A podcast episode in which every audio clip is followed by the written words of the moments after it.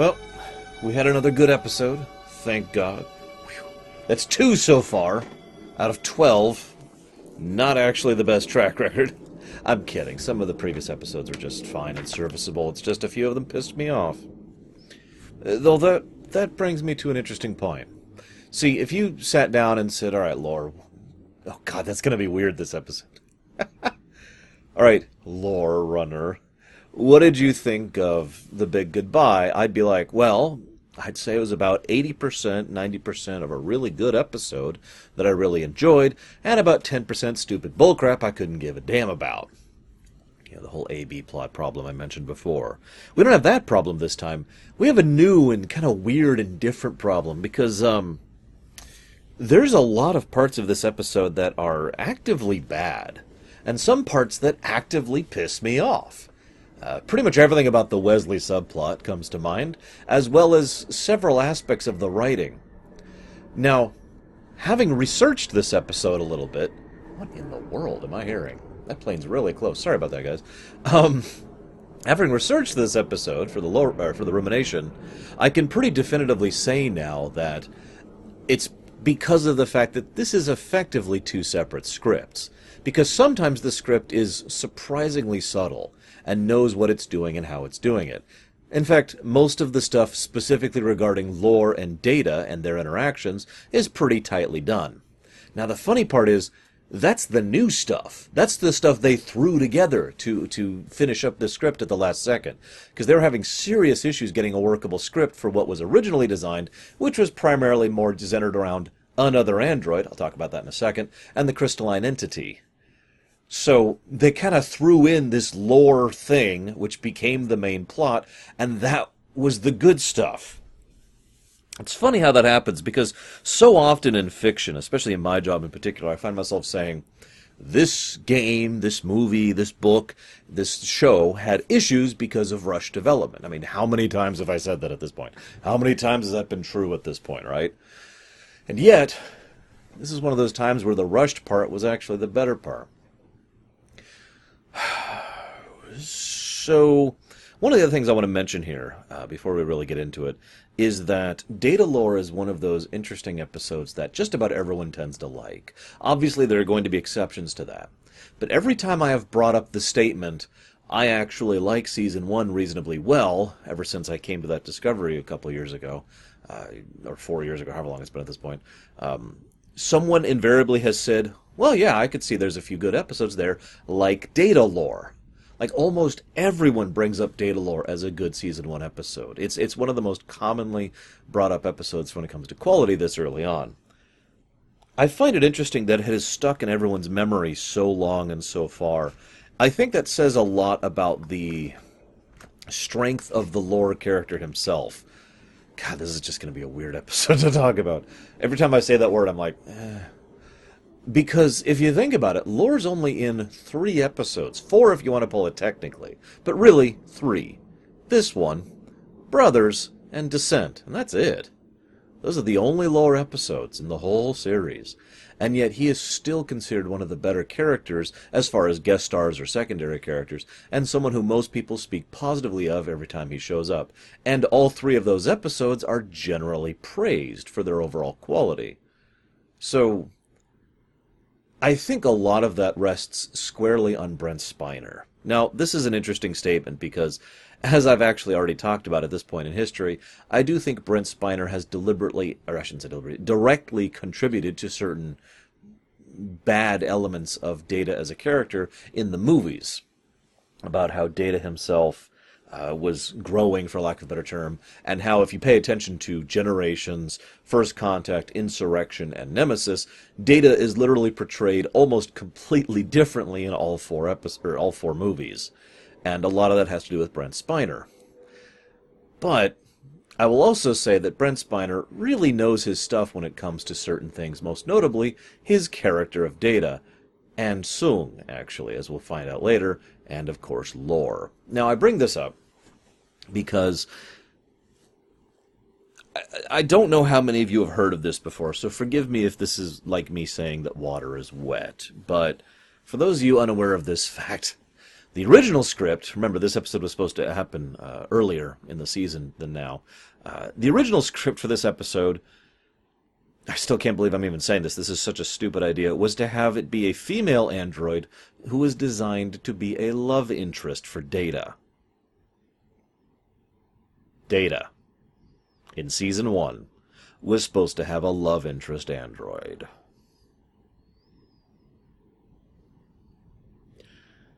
Thankfully, Spiner himself torpedoed the crap out of that idea. He didn't really have the kind of political sway to really do anything about it, but he talked to the people that he needed to talk to and convinced the people he needed to convince that that wasn't a good idea. And instead, we get the lore idea, Data's brother, which Spiner himself pretty much volunteered to play.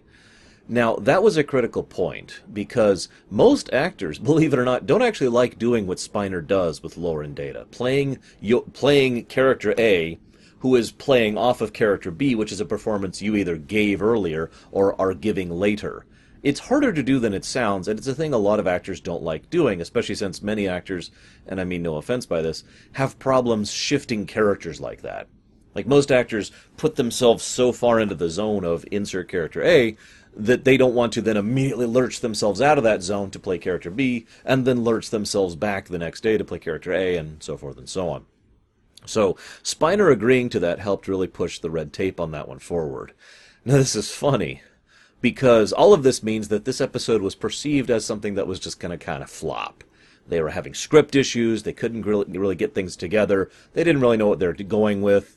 Uh, this is actually the last script uh, Roddenberry worked on, I do believe, before he had to you know, make take more of a back seat to affairs. And uh, and and I'll talk about Roddenberry's com- contribution in a bit. And I hate myself, but it's going to be a negative thing. I'm sorry. Um, and then and then you know they were like, okay, this is just a mess. And then they delayed production, so they tossed this off to, and I wrote down his name, Rob Bowman who's a decent TNG uh, director. I haven't mentioned him all that often, not in the same category of most of the other directors I've brought up. But he does some good stuff, and I like his mentality. Because his overall approach was, and, and I've, I've seen his interview about this, where he was like, all right, you've given me the hard episode that's supposed to fail. I'm going to make it frickin' succeed.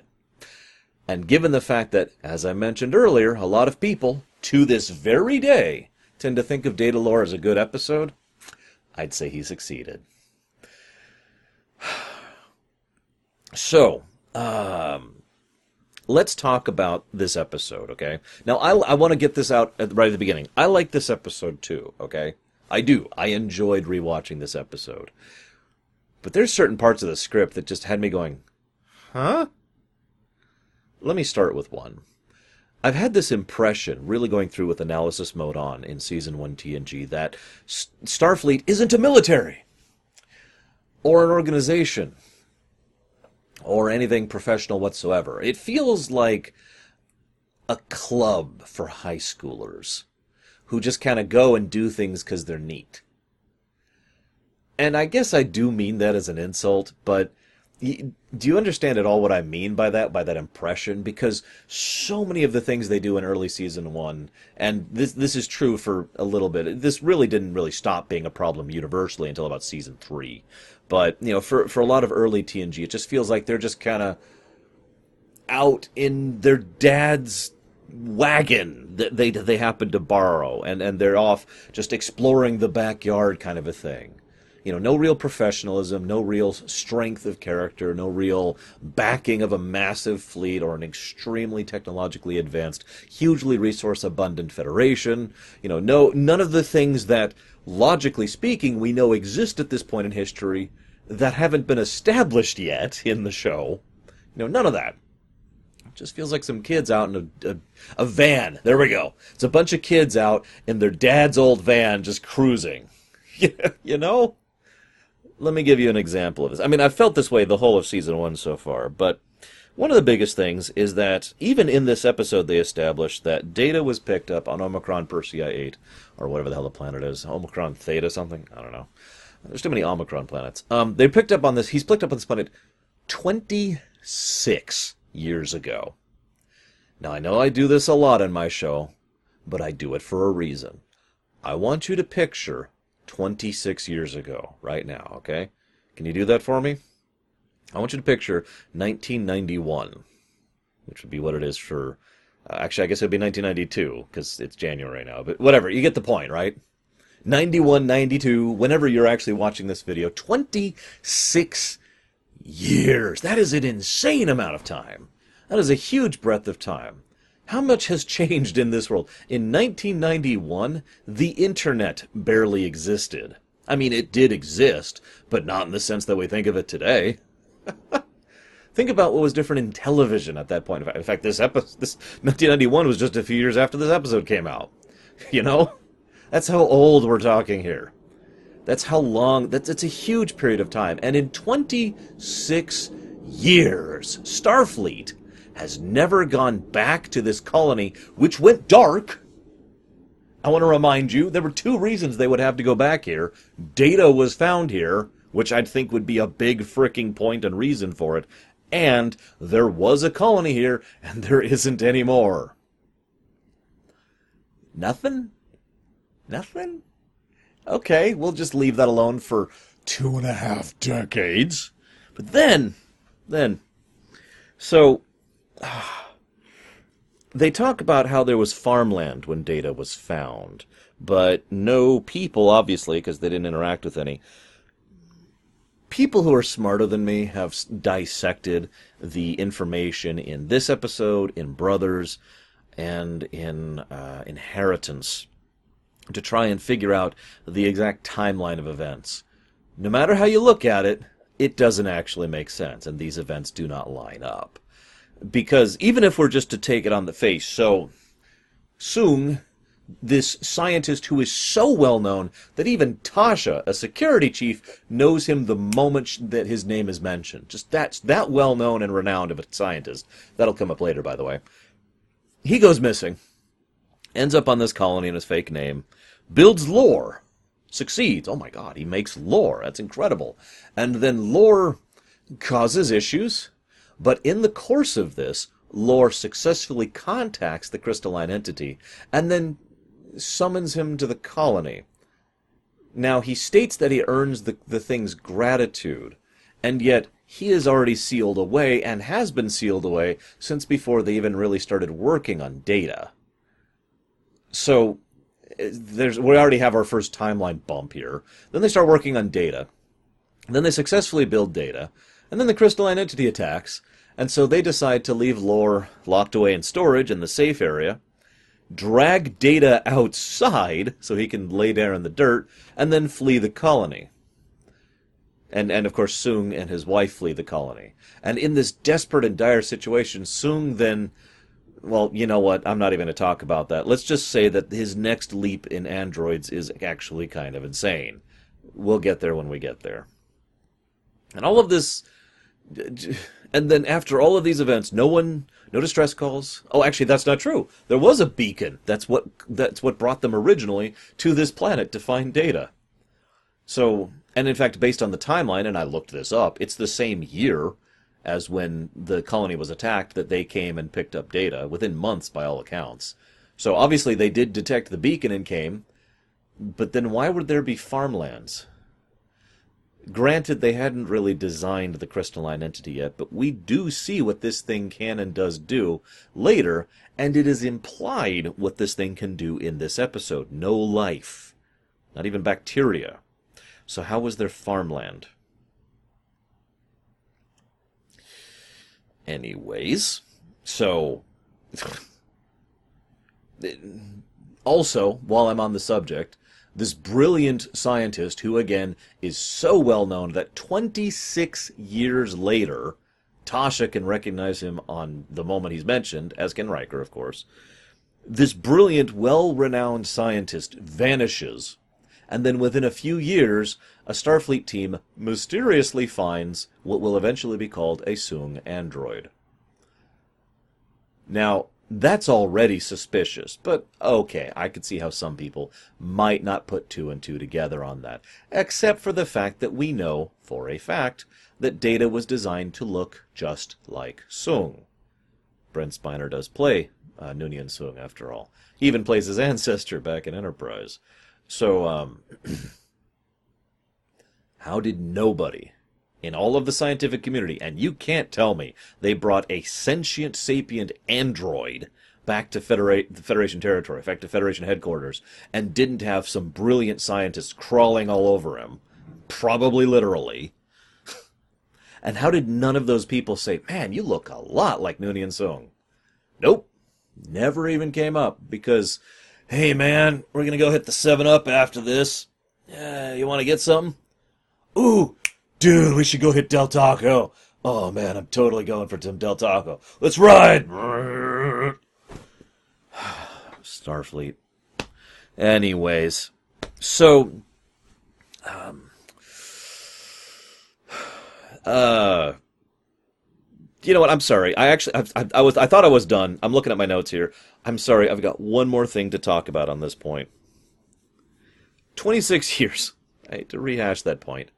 The Enterprise happens to be in the area and is like, we can spare a couple hours. So they spare a couple hours, and in a couple of hours, find the hidden facility, all the information, data, drawings that are within, and find lore. In hours. Now, you could argue they had the benefit of having Data and Geordi with them, and I'll acquiesce to that. But that just means that it would take a less experienced or less equipped team longer to accomplish the same thing.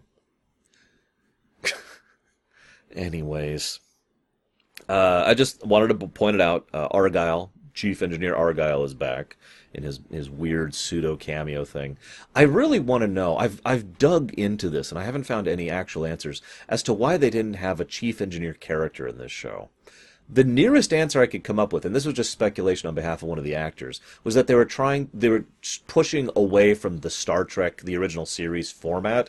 And if you remember, there were several strong character archetypes there. You know, we had the communications person, we had the captain, we had the the first officer who was also the science officer, the doctor, the engineer, the helmsman, the I guess tactical would be what Sulu would qualify as there.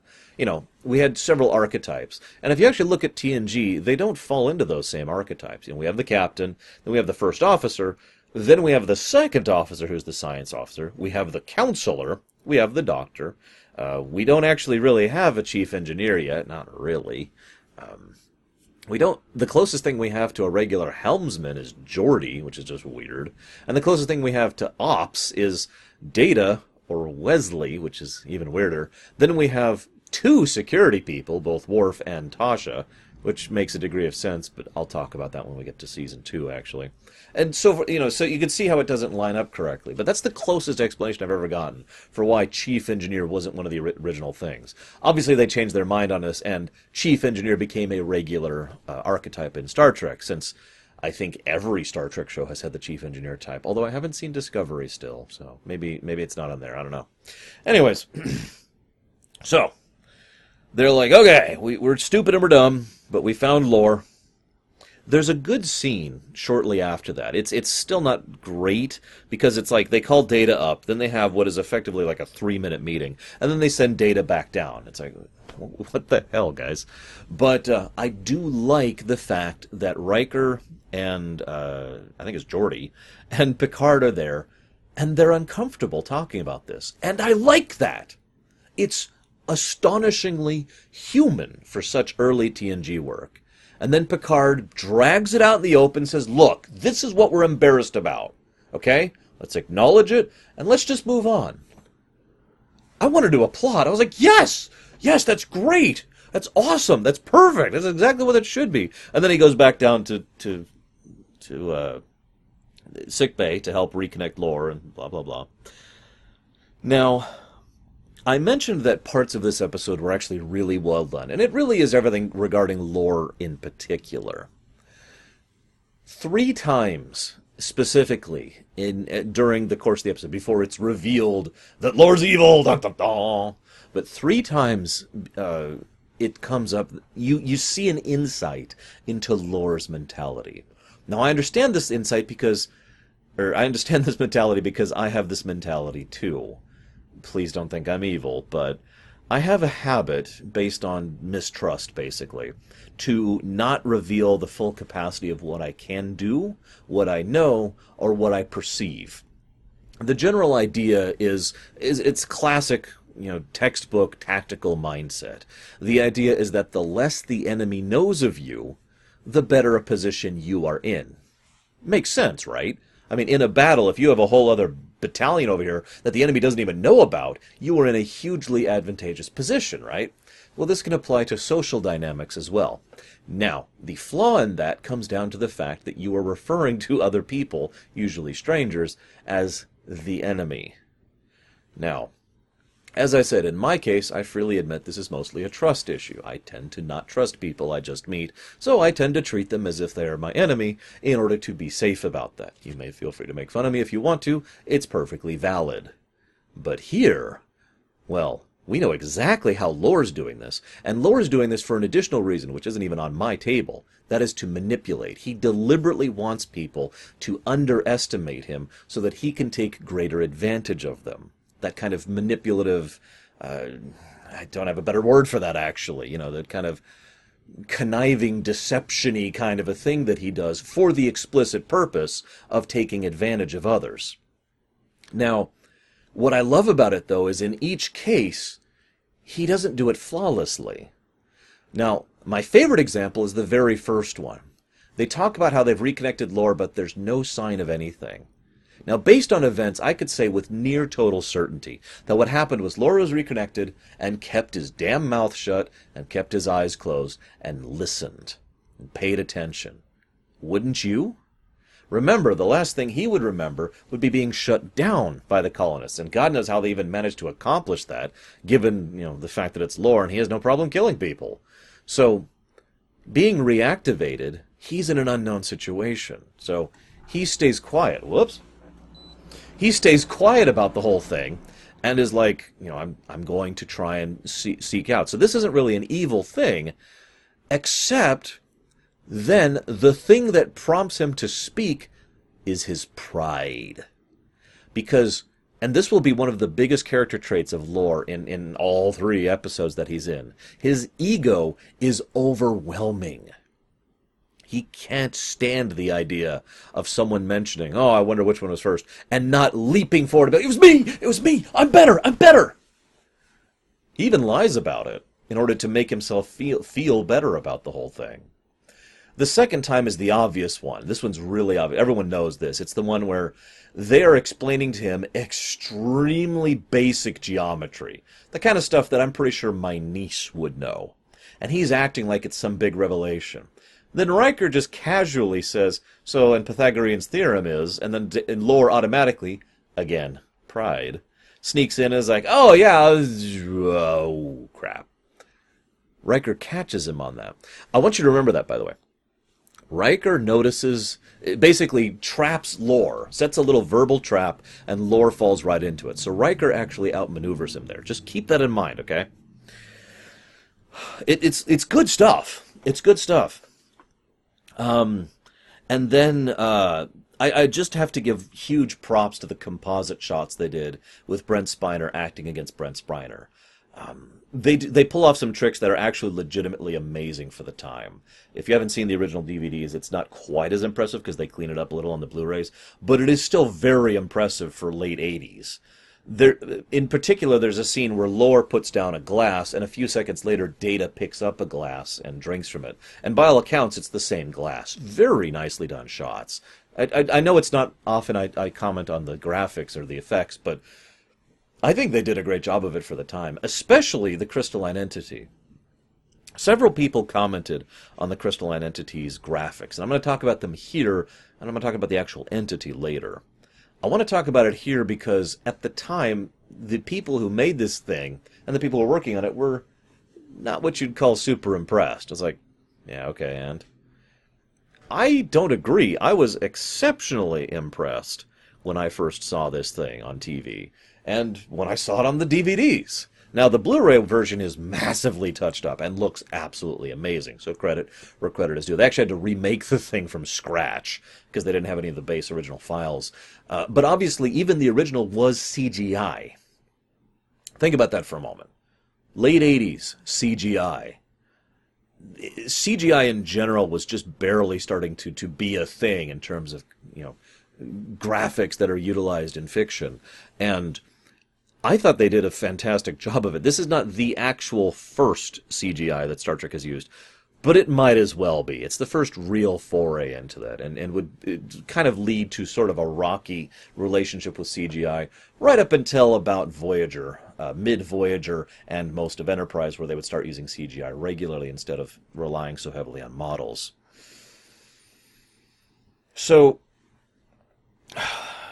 they did the composite. Um, Ron Jones did the music of this episode, and it's one of those things. I've mentioned this before. I can instantly identify his music. There's such a uh, style to his music because he knows how to look at a scene and say, "I want this scene to make the user feel blah." You know, whatever emotion is he wants, and that's that's what Ron Jones is good at: pulling a specific emotion out of music and letting you feel it. There's two great examples of this. One is when Data and Lore are first talking to each other the music ha- is what I, I wrote down here. It's it's pseudo tense. I, I, was stuttering there because I was debating if there was a better way to put it, but I can't think of one. It's not quite just full on tension. It's almost kind of odd, but that's the whole point. Lore comes off as someone who is clearly manipulative, but not actually villainous yet.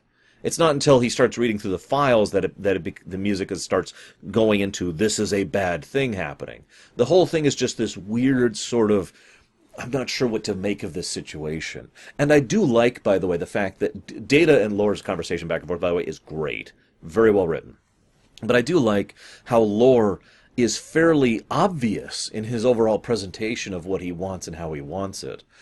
But then when Data basically data calls him out on several things, catches him, catches him in lies and catches him in deceptions. And Lore is like, and each time you could tell that despite his vocal praise, Lore's irritated. Remember, one of Lore's biggest character traits is his pride. And honestly, Data is, in several ways, better than Lore. And I don't just, I, am not even talking about morally or ethically. Data has, in my opinion, a far more keen and precise mind and the capability to use it better than Lore does. Um, I admit I don't have a lot of evidence evidence to, to support that, but the episode Brothers and the episode Descent both seem to, to agree with that general mentality. So, Data catches him, and Lore's just. Uh, uh. I often wonder what Lore's long term plan was for Data.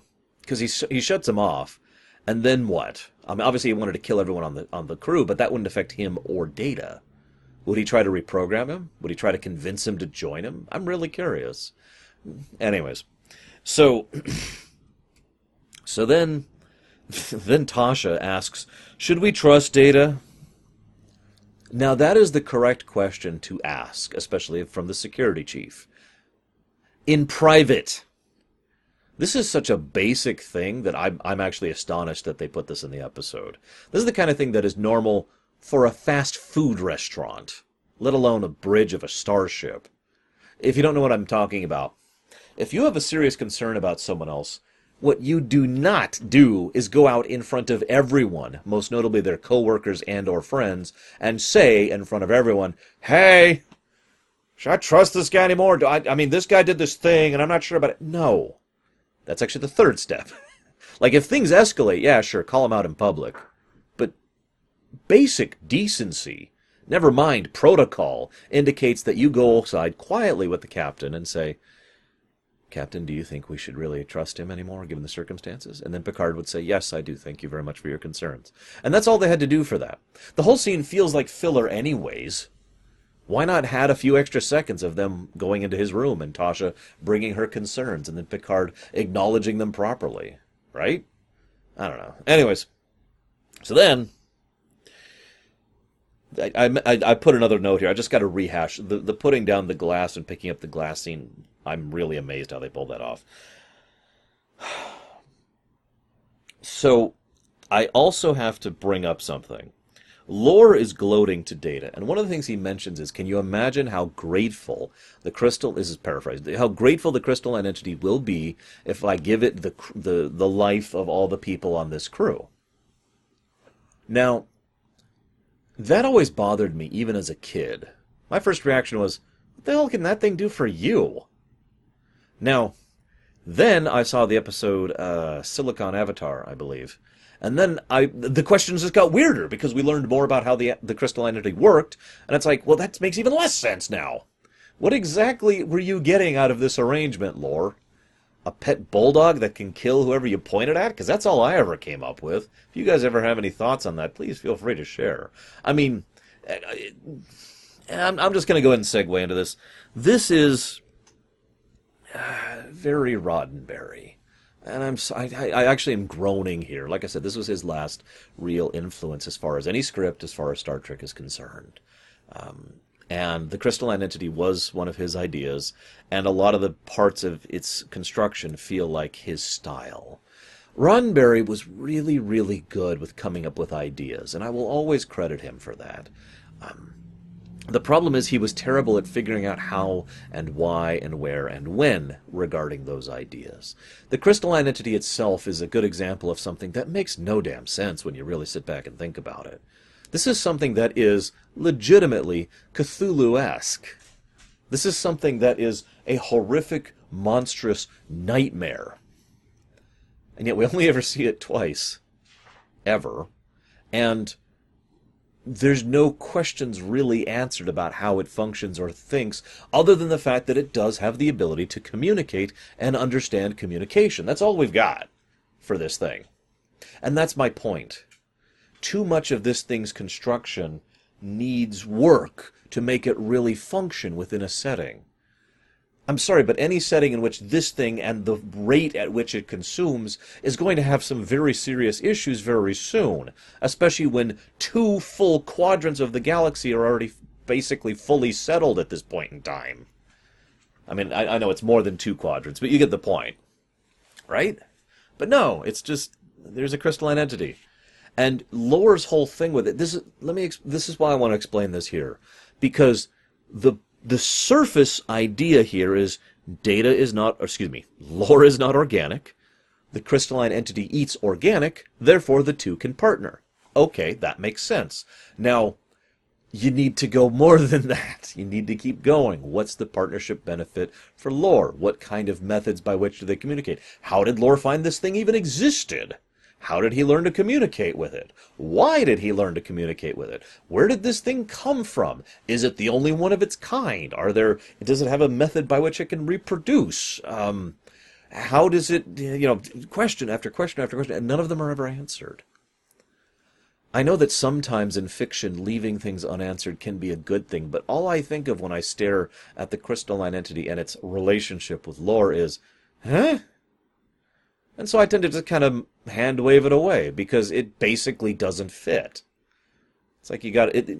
This is a stretched analogy, but it's like you've got a puzzle and you've got a puzzle piece from another puzzle, and it's like, well, this doesn't go anywhere. Fling. Anyways, so I'm still with this episode. I really am. I, despite the writing problems, despite the fact that Starfleet is pathetic, I'm still with this episode, and then the Wesley scenes start. I imagine most people who haven't even seen the next generation as a whole, who haven't actually sat down and watched the show, have seen a clip or a GIF or a, a, little flash animation or even the sound bite of "Shut up, Wesley" that comes from this episode.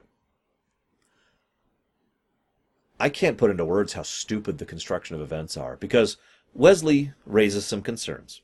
Everyone ignores him, and in fact acts like he's being a prat, which, admittedly, his attitude does ha- need some help. However, in this case, this is a very clear example of the Nickelodeon plot, is what I like to think of this as. Now, I imagine some of you didn't actually have Nickelodeon when you were kids. Uh, the premise of the po- plot is this the kids have a brain and know what they're doing. The adults are stupid and are usually an obstacle to things getting better. That's a Nickelodeon plot. It has been in many, many, many cartoons, and plenty of movies, and plenty of shows.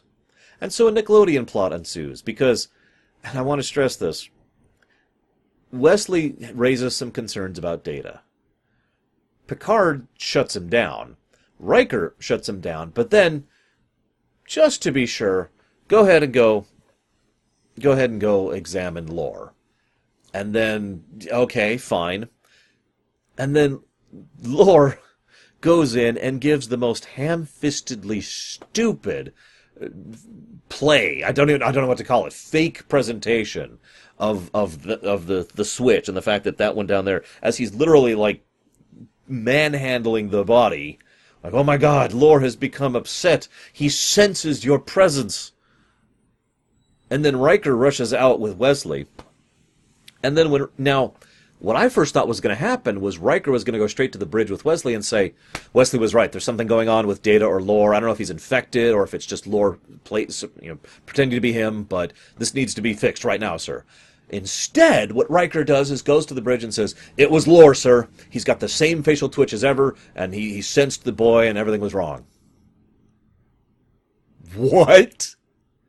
I remind you, Riker was the one who caught Lore in a lie, a deception, actually, earlier. Remember? I asked you to remember that point because it was important. But no, no one of the most flagrantly stupid deceptions I have ever seen in Star Trek, and that is saying something, managed to fool Riker. And then Wesley pushes the issue, and then Picard says, Shut up, Wesley. Then Wesley pushes the issue, and then Beverly says, Shut up, Wesley. Then he gets the hell off the bridge and basically drags his mother to Data's room. Now, I want to point out that, and this is again very Nickelodeon here, if he hadn't basically forced his mother to go in and check on the real data, they probably would have all died. So, yes, we also have a Wesley saves the ship plot, in addition to the fact that we have the adults all being blithering idiots. Gotta be honest, this that whole sequence of events aggravated me so much I wanted to just skip through it. But anyways, so then, uh, we have a brief fight, which is actually kind of a cool scene between Worf and Data. Now, obviously, excuse me, between Worf and Lore. Obviously, Worf should lose to Lore. That makes sense. Um, it's just a shame because I feel like this is actually the beginning of the trend.